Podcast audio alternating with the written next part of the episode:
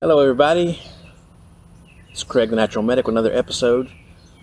On this week's episode, I wanted to talk about some first aid precautions or first aid awareness that you can take. Last week, I talked about my contents of my first aid kit. But this week, I want to talk about one thing to be looking out for, especially this time of year.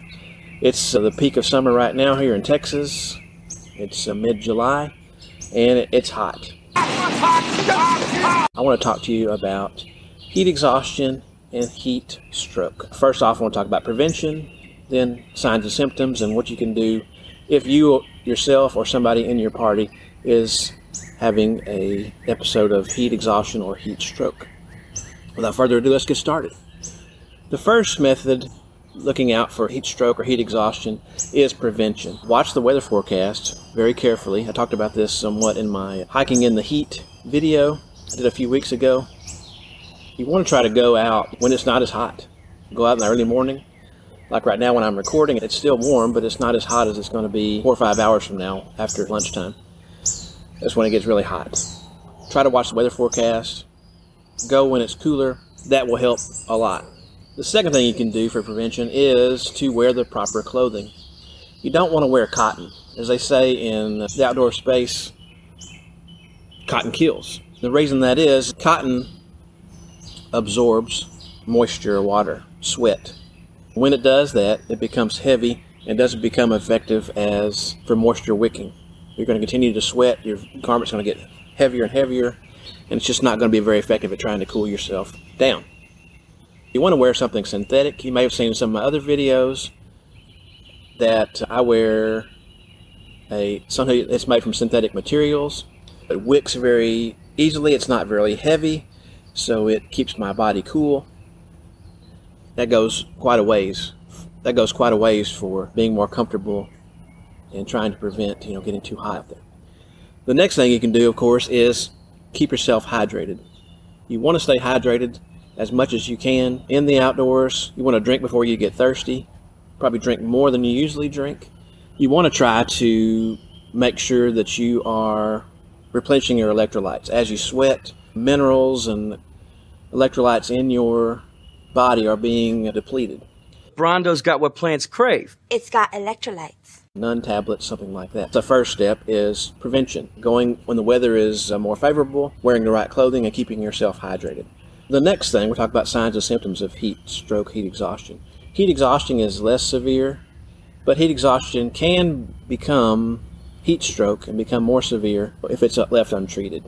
Your first signs of heat exhaustion is profuse sweating. So if you are sweating an incredibly enormous amount, sweating more than normal, you might be experiencing heat exhaustion, or somebody else in your party is doing that, they might be experiencing heat exhaustion.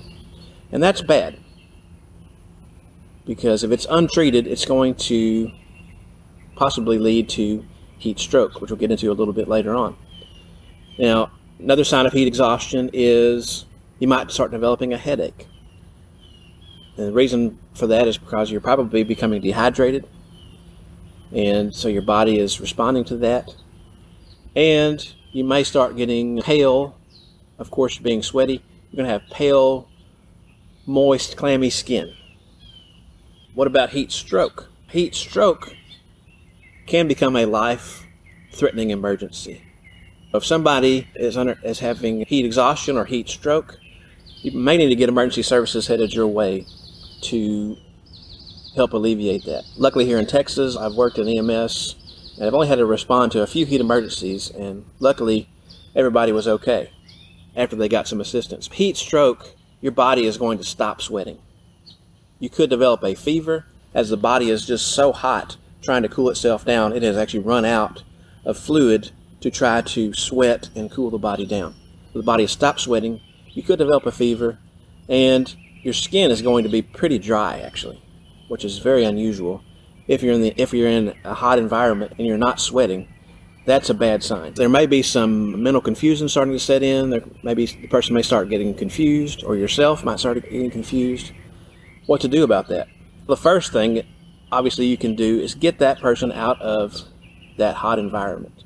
Now, if you're out away from air conditioned buildings or a vehicle or something, you may not be able to do much more at that point than try to put them in the shade. Get them out of that hot environment. It might be the, the best thing you can do at the moment. The next thing is to try to get them to sip water. You want to have them sip water, not quickly, but they need to sip water. If it's not water, something that's to replace electrolytes, something that's non alcoholic and non caffeinated. The next thing to do is try to, if they have any kind of heavy clothing on, that could be heavy sweat soaked clothing, that could be just thicker clothing, try to get that off of them and try to get them stripped down to the bare minimum without exposing them unnecessarily so the body can cool itself off better. If you have those extra layers on there, the body may not be very effective at getting that extra heat off of itself. You want to apply cool compresses, wet towels, or washcloths or rags, whatever you have. You may not have ice in the back country, but you want to apply cool, wet cloths to the neck area, the wrists, the armpits, and the groin area to try to cool that body core temperature down. Again, if this person, if you're trying to treat them and doing all those steps I said, and emergency services are not on their way, you need to get them headed that way because that person may need some more serious help. That's an overview of heat stroke. It's not supposed to take place of any kind of formal training. If you need some formal training, I did talk to a friend of mine, Dr. Natalie Bonthius, back in December. I interviewed her on the channel here, and she has some great training that you can get online, online wilderness first aid course. I'll link it in the description below so you can check that out. Any questions you have about heat exhaustion, heat stroke, leave them in the comments below. Any other topics I might need to cover, or you might want me to cover, I would uh, love to see that below. Give me a thumbs up if you got value from this content. You can subscribe and hit the bell notification so you won't miss a video that I release in the future. I'll see you down the trail. Y'all be safe.